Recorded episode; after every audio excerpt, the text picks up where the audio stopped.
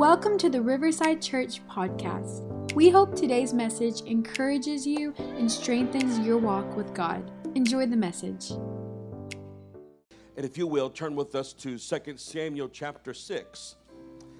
2 Samuel chapter 6, verses 7. We begin there. How many of you remember the story and ever heard of the story of the Ark of God when it was being carried back into the city of David and a man by the name of Uzzah touched it and he died? How many of you remember the story? The way the scripture tells it is that there is was a time when the presence of God would be associated with the ark of God. For those of you who don't know and aren't familiar with it, the ark of God was a box overlaid with gold. Inside that box were three items it was manna, the rod of Aaron, and the tablets that God gave to Moses. And that ark would be in the most holy place of the temple of worship. And it would be placed into a curtained area called the most holy place. And then there was a holy place right next to that under the same tent. And this is where the priests would come in and they would begin to worship and do the rituals. But this act of worship, from the sacrifices to the laver where they washed their hands and feet, the priest that is, the whole thing was all based around the presence of God. And as long as they would continually worship God, then they would prosper in where God has called them to or called them to be, are all of their endeavors. All of their endeavors, all of their assignments, all of their purpose, they would be fulfilled as long as they kept God's presence in the center. Well, it had been taken away a number of times. The first time I can recall in my mind, it's when Eli had it, the high priest, and he had sons and they, they took it from them. The Philistines came and robbed it, stole it. They knew that that was the Israelites' secret source. And over a period of time, they regained it back. And they were bringing it from a man's house by the name of Abinadab. And this is where we find the scripture where they carried it on an ox cart being pulled by oxen, and it hit a bump. And one man by the name of Uzzah stretched out to try to put it back in place and God struck him dead. Because there was a certain way that they were supposed to carry that box, which was the representation of the presence of God. And so this is where we find ourselves. Verse 7 says, And then the anger of the Lord was aroused against Uzzah. And God struck him there for his error. He died there by the ark of God. And David became angry because the Lord's outbreak against Uzzah. And he called the name of that place Perez Uzzah to this day. David was afraid of the Lord that day, and he said, How can the ark of the Lord come to me?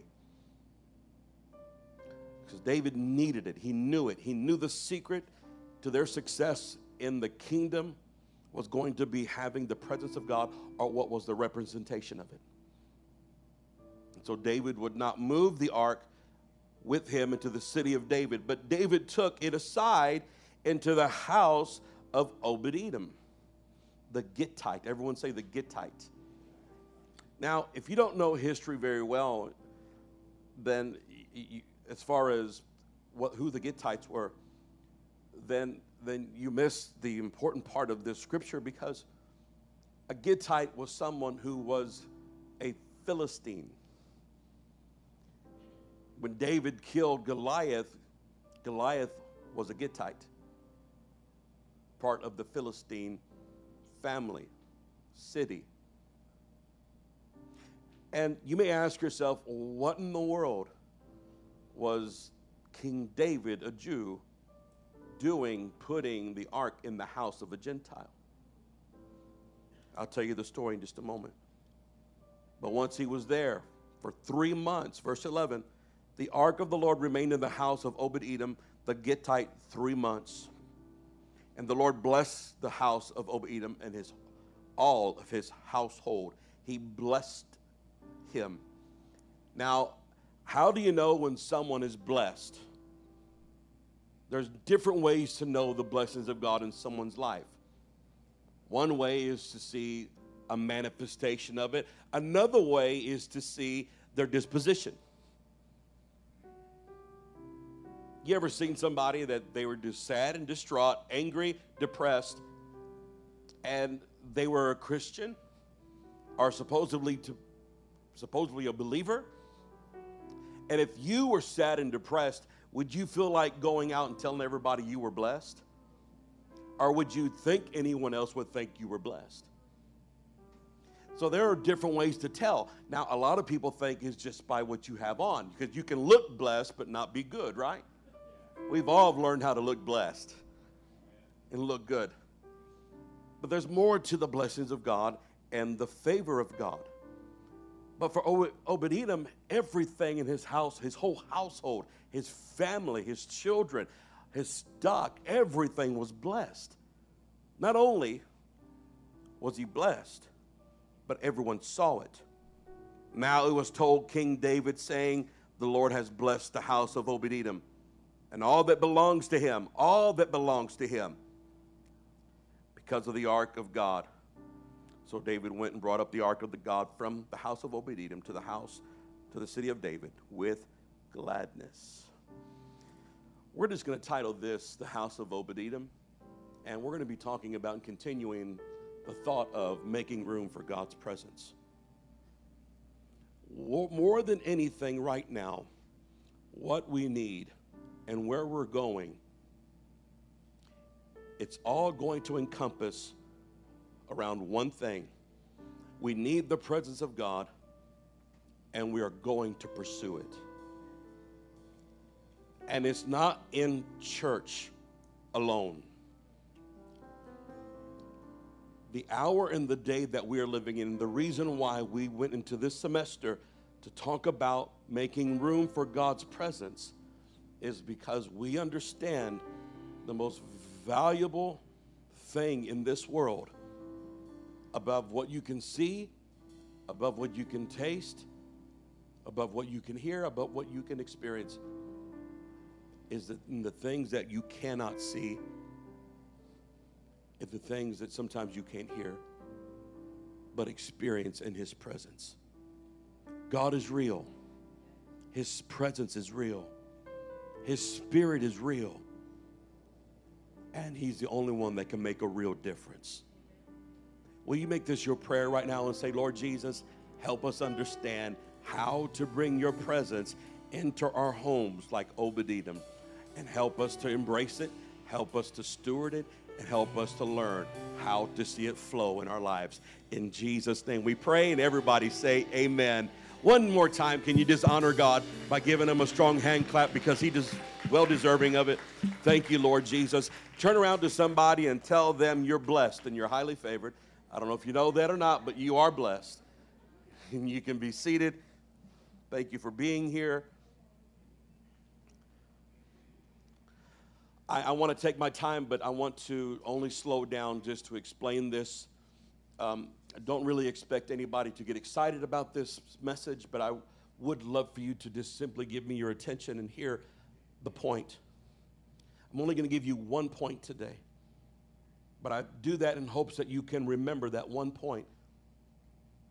And before I do that, I simply want to give a kind of an explanation and extract the thought from this scripture and the text of the scripture.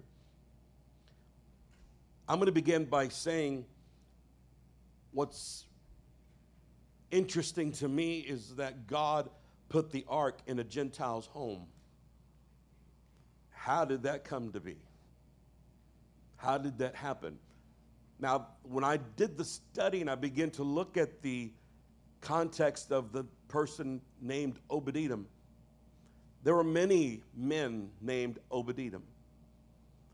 There were some that were, there was one that was described, Edom was a common name, but he was described, he was described as a Levite another as a musician, another as a gatekeeper. And so there's belief that this individual who had taken the name Edom was one of the 600 that chose to follow David while he was in exile and fleeing for his life. At one point in his life, when Absalom, the son of David, was after him and tried to take the throne from him, David fled for his life and went to live with the Gittites. He lived with the Philistines. And while he was hiding there, he had gained favor with hundreds of them. And then when he went back to his throne, there were 600, according to the scripture, Gittites that followed him. Not only did they follow him, they became worshipers of God and dropped their pagan beliefs. But they were loyal to David. And they were also worshipers of God. But they were Gentile, not Jew. So when the scripture begins to identify Obed-Edom, the Gittite, very specific, the Gentile, it makes sense now where he came from. Most scholars do believe that he was one of the 600 that had actually come with David and had settled in, and David trusted him. But when that ark went to his home, I want you to keep this in mind. It was in somebody else's home before Obed-Edom's. It was in the house of a man named Abinadab. When you read the Bible, the ark of God was in the house of Abinadab for over 20 years. 20 years. But the scripture never said anything about his house being blessed.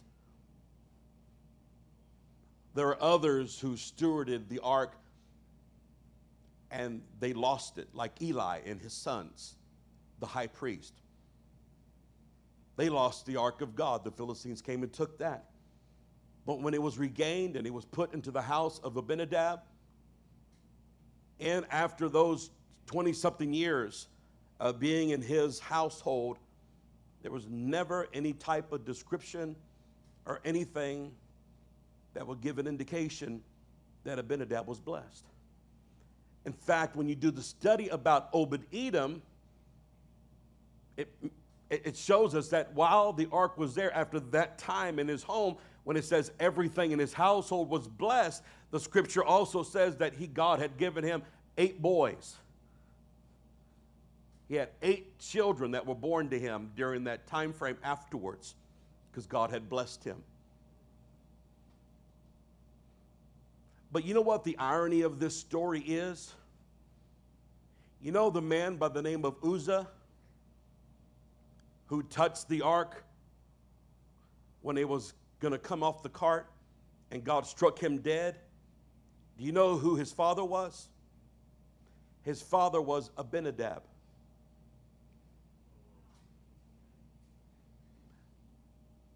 And what it tells me is how they treated the presence of God. And it became common. And someone of the household of Abinadab, they may have started off reverencing God, but somehow to me, history tells me this is just my guess that it became common. And so much that no one followed the rules, no one followed the instruction to how to carry that ark into the city of David until David went back and looked at the Chronicles. And David began to study and he began to put in order and put into motion that the Levites should carry them upon the, the presence of God upon their shoulders and they, they should walk it in to the city of David. But there was something else that David added to that. But David had to come and fix it and do it right. But when I believe this, and, and this is just my thought, you pray about it. There was something in the heart of Uzzah that he looked at that ark and didn't consider to reverence it. Could it be because he was in a house that didn't reverence the presence of God? And he treated it like a box? and looked at it as a historical, monumental kind of artifact that didn't represent nothing but history in the sense of because here's what can happen to us. I know this can happen to all of us. How many of you have been in church for a while now? I mean, for years, at least over 10. And how many of you understand that if we're not careful, you can lose your freshness and your desire and your passion for God very easily. And how many of you know that when you first had an encounter with God, it changed your life? And your mindset was different. And you were in awe of the things of God. But somehow, some way, over time, we become relaxed and take it common. And then coming to church is now drudgery. And now it's just the flesh wins many, many times. And now the slightest thing can throw you off course. And then we forget the principles and the precepts. Why? Because we're human. Because we're human. God knew He had to establish a way to carry His presence for us not to forget. And to me, if God struck a man down because he took the box or the ark or what was supposed to be the presence of God and representation common, and he had to make an example of it. That he had to, and he had no choice because that was the representation of a holy God. And just because you don't see miracles, signs, and wonders, and you don't see the cloud that went by day and the fire by night, and you don't see the smoke and the glory of God as it was in the temple the first time, in that tabernacle the first time, it doesn't mean that God's dead or God's not alive. The indication for knowing how powerful God was was the moment he touched the ark. It's like electricity. Have any of you ever been shocked before by electricity? Hey, I don't know if you've ever been shocked by electricity before, but it is the weirdest feeling. Like this thing, a wire can totally be just look like it's dead, and you don't know if it is until you touch it. Once you touch that bad boy, don't let it grab a hold of you. It'll, it'll rock your world a lot of people think that God isn't around because God's not moving, but it's not until you encounter His presence by faith and begin to reach out to Him that you realize that God is alive. He's real, He's there. But if we're not careful, we can take it for granted and not reach out anymore. I don't think it was a sin of him trying to reach out. I just think it was the principle of him touching God in the wrong way. There was a way that they were supposed to approach God at that time. They were in a wrong dispensation, but now we can enter into the presence of God freely because we have been forgiven and redeemed by the blood. And, and we're living in a totally different time now. And, and we're, not, we're not worshiping God out of a box, but we are worshiping God in spirit and in truth. But I want you to think about this. This is almost like a typology if you really look at this, that Abinadab, representing the Jewish nation, had the presence of God but took it for granted. But it wasn't until God put it into the house of a Gentile. A guy that did not have it before and did not have the privilege of having it, now the presence of God was given to them. And what tells me that he did something different was the proof that everyone saw his house was blessed and everything he touched. Blessings manifest themselves, but I'm not in it to, for the blessings. I'm in it because I love him, right? But because I love him, he manifests things in my life. And there is more than just things. There are things that you can't see, things that you can't pinpoint, things that you don't understand. One of them is peace of mind. One of them is a sound mind. One of them is faith. One of them is strength. One of them is love. Another is joy. Another is temperance. Another would be gentleness and kindness. How many of you know that God is love and that's the most powerful attribute that you can have in your life? But it's not going to stop us anymore from getting what we need from God because Jesus paid the price. So God has spared his life, our life, through sparing and giving his son, by not sparing his son, by giving him to us. That's we can take for granted. It becomes common. See, like right now, right now, what I can do, I can tell all of you, I can show you how we can tap into the presence of God very fast, very quick if everybody did this one thing, if I said, okay, um, I want you just to close your eyes and I want you just to begin to just think on God and get all of your thoughts out of your mind. Forget about your worries and just think about Him and let's start talking to Him and loving on Him. And if I can get whoever is in this room to agree with me, it just even just one other person, even if just two other people, I can tell you that where two or three are gathered in his name, he will be right there. And we can enter into his presence easily by getting focused. But it wasn't that way then. They had to go through the rituals of worship. So when David went to get it back, I promise you, I, I believe this with all of my heart when he heard that the house of Obed-Edom, the Gentile, the Gittite, was being blessed, I promise you, the king inquired and wanted to know, what did you do different? Any one of you would have done the same thing if you and I had the same business plan, had the same amount of money to invest, and you made a million and I went broke I'm going to go up to you and find you and ask you, how did you do it? What did you do different than what I did? You're curious, right? You want to know. What did you do different than I did, than, than, than me?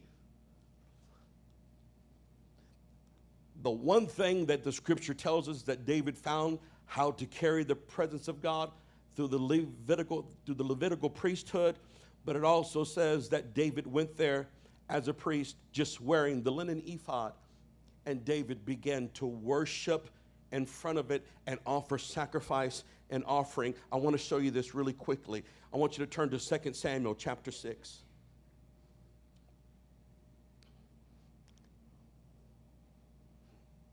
Now it was told David, saying, The Lord has blessed the house of Obed Edom and all things that belong to him because of the ark.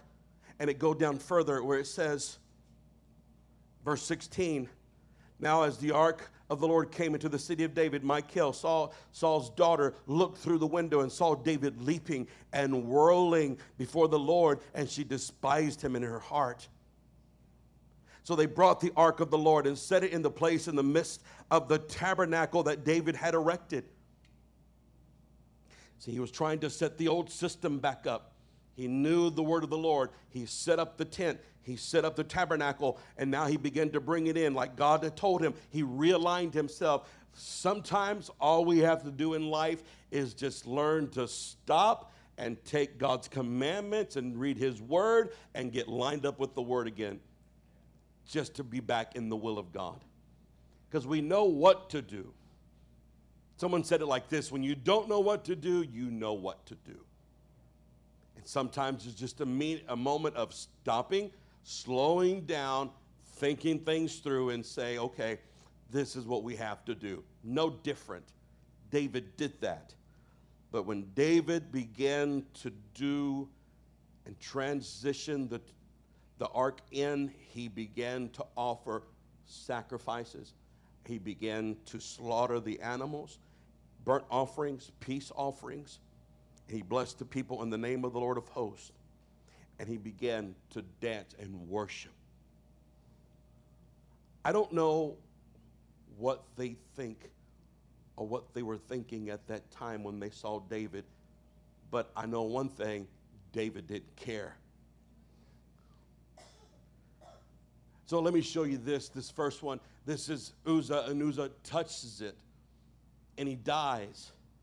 And he said as an example, but this is what most other artists have written and, and drawn out concerning the house of Obed Edom. They said that it looks something like this, and put this next one up there if you don't mind. And, and they showed a picture of Obed Edom worshiping the ark, worshiping or giving it reverence. I don't know if that's what happened, but this is what most people believe. Because point number one is God was meant to be worshiped. God was meant to be worshiped. If it was in somebody's house, I don't think it had to be anything particularly different about being in a house. It's not what the house looks like, but it's what's in the house and the actions that take place in that house that makes it different from everything else. But when that ark was in Obed-Edom's house, something told me, a Gentile thought and thought to himself, My God, what a privilege, what an honor, what a blessing. I mean, that should be our attitude right now, right? Because we weren't supposed to have God in our life. We were supposed to stay worshiping idols. But somehow, some way, God says, I'm going to pour my spirit out on a nation who doesn't call me God. And I'll put my spirit in them, and they'll be my people, and I'll be their God. And that's who you and I are. So you and I need to wake up and realize and drop the ego and drop the pride and drop the arrogance and get humbled in the presence of God and realize we shouldn't be here. But God, but God said, put it in their house. Put it in the Gentiles' house. Put it in there because there, there's going to be appreciation. There's going to be gladness of heart. You ever wondered why God saved some of the craziest people in the world, or was that you?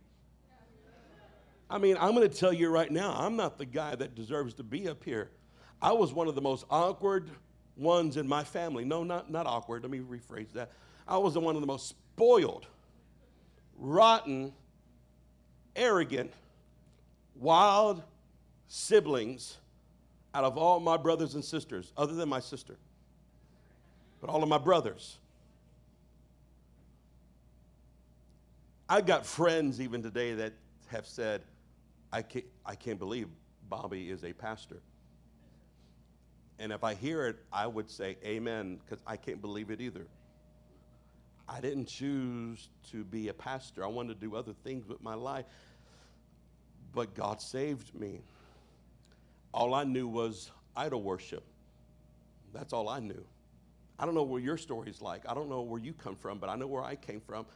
I worshiped idols. I was part of a false religion, of a denomination that talked to a lady and believed that she could forgive when only one can forgive, and that's Jesus Christ. I'm not knocking anybody, I'm telling you where I came from. I didn't know the Bible, I didn't understand it, but I will tell you that one day God trusted me enough had favor in me, and He was merciful enough to put His presence inside of me. And when He did it, something inside clicked, and something told me I didn't deserve it, but He did it anyways. And as I began to worship that, presence that's in my life, like all of you have done, something began to transpire in my life. It's like my relationships got better. It's like I became a better daddy. I became a better husband. I became a better coworker. I became a better boss. I became a better leader. I wasn't trying to do nothing, but I had an appreciation for what I had in my life. I think that's what happened to Edom. I think Edom said, you know what? This is a once in a lifetime opportunity. I'm going to take advantage of it. We're going to worship God. I'm going to bow down before Him. We're going to keep everything in this house pure, and we're just going to make sure that we're going to live for God in this moment in time. I don't know how long it's going to last, but while He's here, let's make the best of it. The scripture says it stayed in Obed Edom's house for only three months. And during that three months, it was enough to stay there where everyone knew oh, Obed-Edom's blessed. Things have changed. He's not the same person. God has blessed all his household. That means everybody and everything that was in it, God blessed. Something happened in that home. And the only thing I can figure and stand on is the fact that Obed-Edom worshiped. That's the defining difference. But if us as Gentiles want to sit on God, He is not going to provoke you except through somebody else that you know that has the same ability you've got and you have the same God that they have, and you watch them blessed, and you watch them happy, and you watch their children prosper, and you watch their children filled with God, and you see peace in their home. And if you want to know the difference, why it isn't happening for you, you need to ask them, What do you do? And I promise you, it's going to be evolved, it's going to evolve around worship. Worship. A family that worships together stays together. A family that prays together stays together. A house that honors God, God honors that house.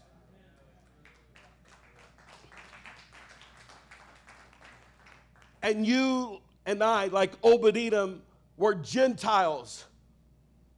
It was in the house of a Jew for 20 something years. Then God gave his spirit to the Gentile nation. And they appreciated it. And they didn't take it for granted. And they stewarded it right. And they began to worship. And once David knew, watch this, here's the depiction of David. Look at this slide right here. This is what some have drawn David. Now, I don't even know if I can do that move. Yeah. Right?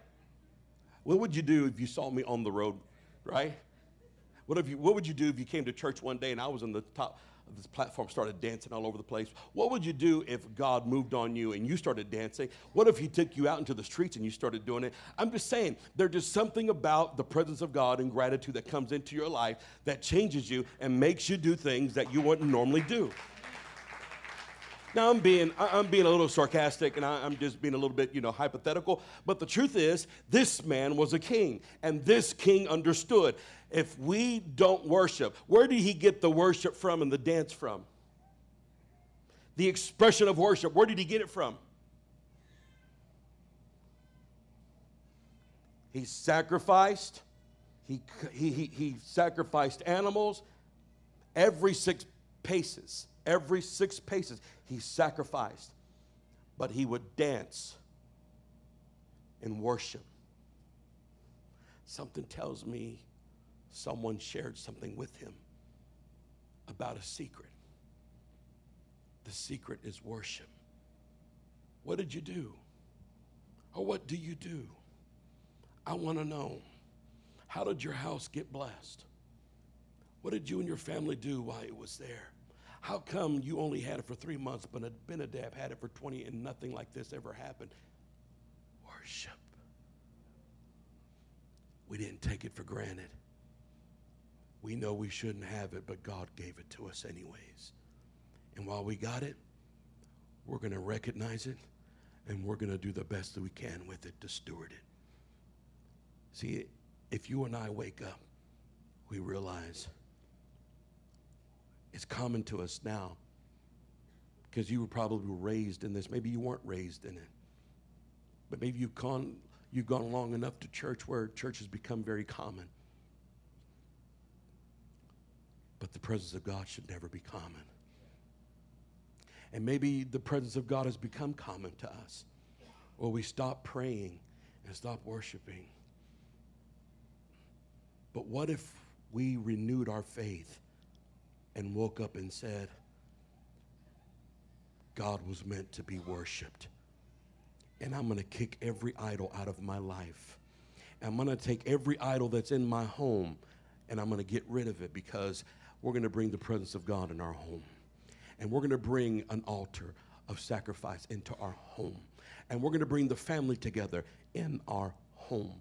And we're going to celebrate it. We're going to celebrate it and be like David, where we're not ashamed of what people think about us. And we're going to honor God. And I don't care what everybody else is doing. And I don't care if I don't have the right verbiage. And I don't care if I understand the culture or not. We are going to worship God. And I'm not going to agree with everybody because I'm scared and I'm afraid I'm going to hurt somebody's feelings.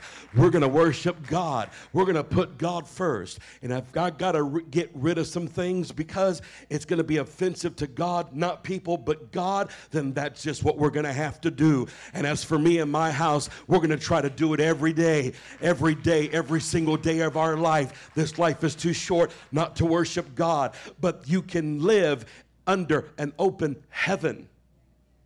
I believe that's what happened to the house of Obadiah.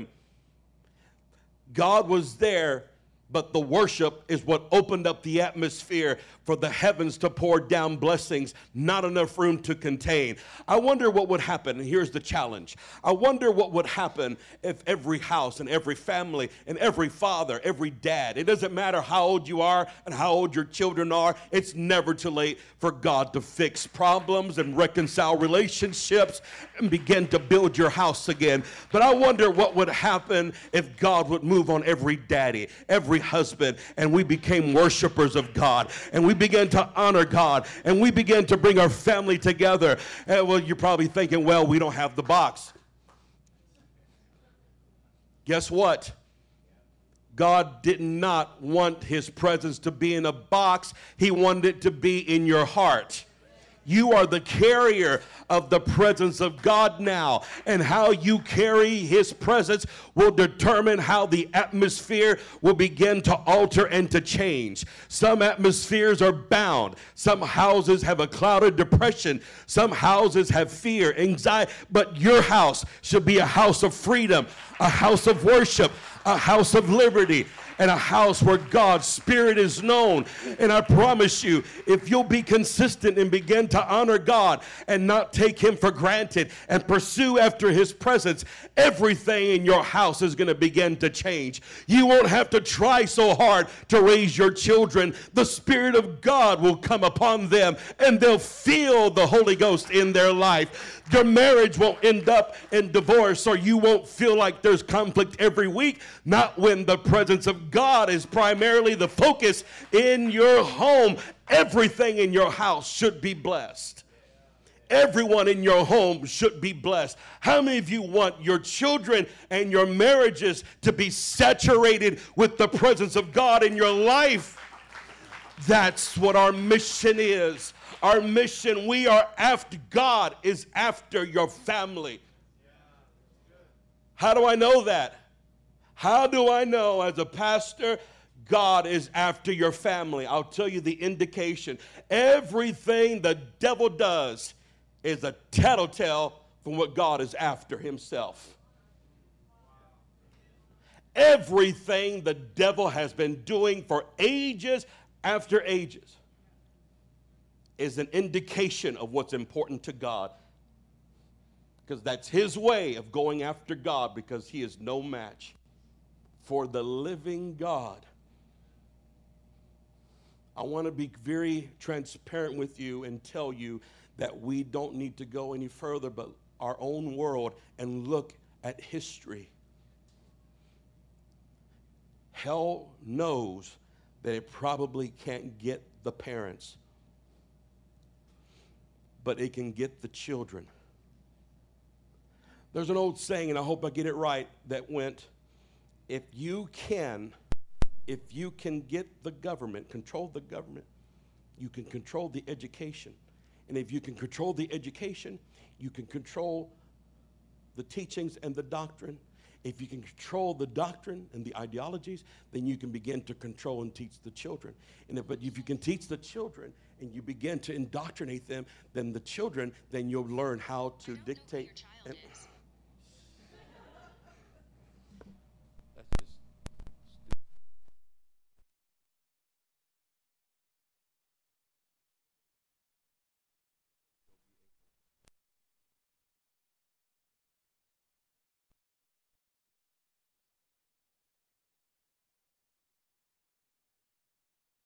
It started a long time ago when they took the Bible out of schools and prayer out of schools. And, and I'm going to say something else. And they started teaching against, you, don't get mad at me. Well, you can if you want to, I don't care. But when people became afraid to spank their children and discipline their children for the wrong. I'm not talking about beating, I'm talking about a loving discipline of action over consequences. When all those principles were taken out, parents became prisoners of the culture. And when the children were taught to be hip to the culture or accept the culture, while the parents aren't teaching anything at home but putting them in front of the television, they just got your family. And they took our children in front of us while we were watching them do it.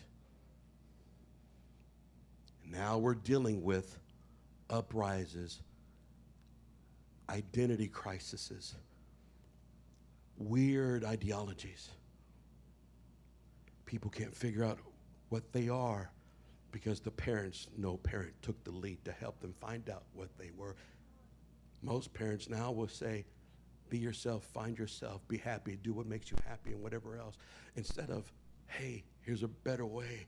God's word says this about you, and this is what the scripture says. And look, if you want to know He's real, let's come together. Let me pray for you, and let's pray together and invite the presence of God. You know, everything in the scripture, when God was trying to save Israel and reach out to them, you know what the Lord's told them in Deuteronomy? He said, Teach your children these statutes, put them in your home, hang them at your doorpost, put them all over the place, and teach your children and train up a child in the way they should go. And when they grow old, they won't depart from it. But now we have dropped it, and now we're depending on everyone else to raise our children. And I'm simply telling you here this Sunday morning, God is after our families, and it's not too late. But we've got to bring the presence of God back in our house and not take it for granted. And we have to start leading our families and leading our marriages and leading our grandchildren. I'm telling you, if what you allow in one generation, what parents allow in moderation, children do in excess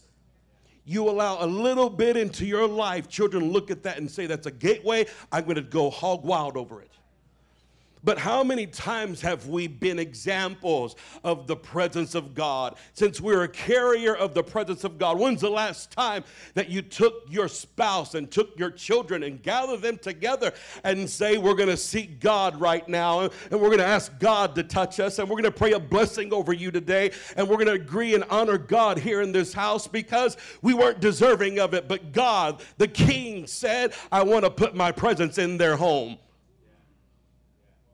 If God put his presence in the house of Obed-Edom, who are you and I who God would not put the presence and his favor and his goodness and his blessings in our family more than Obed-Edom because you and I have been bought by the blood of Jesus Christ. We've been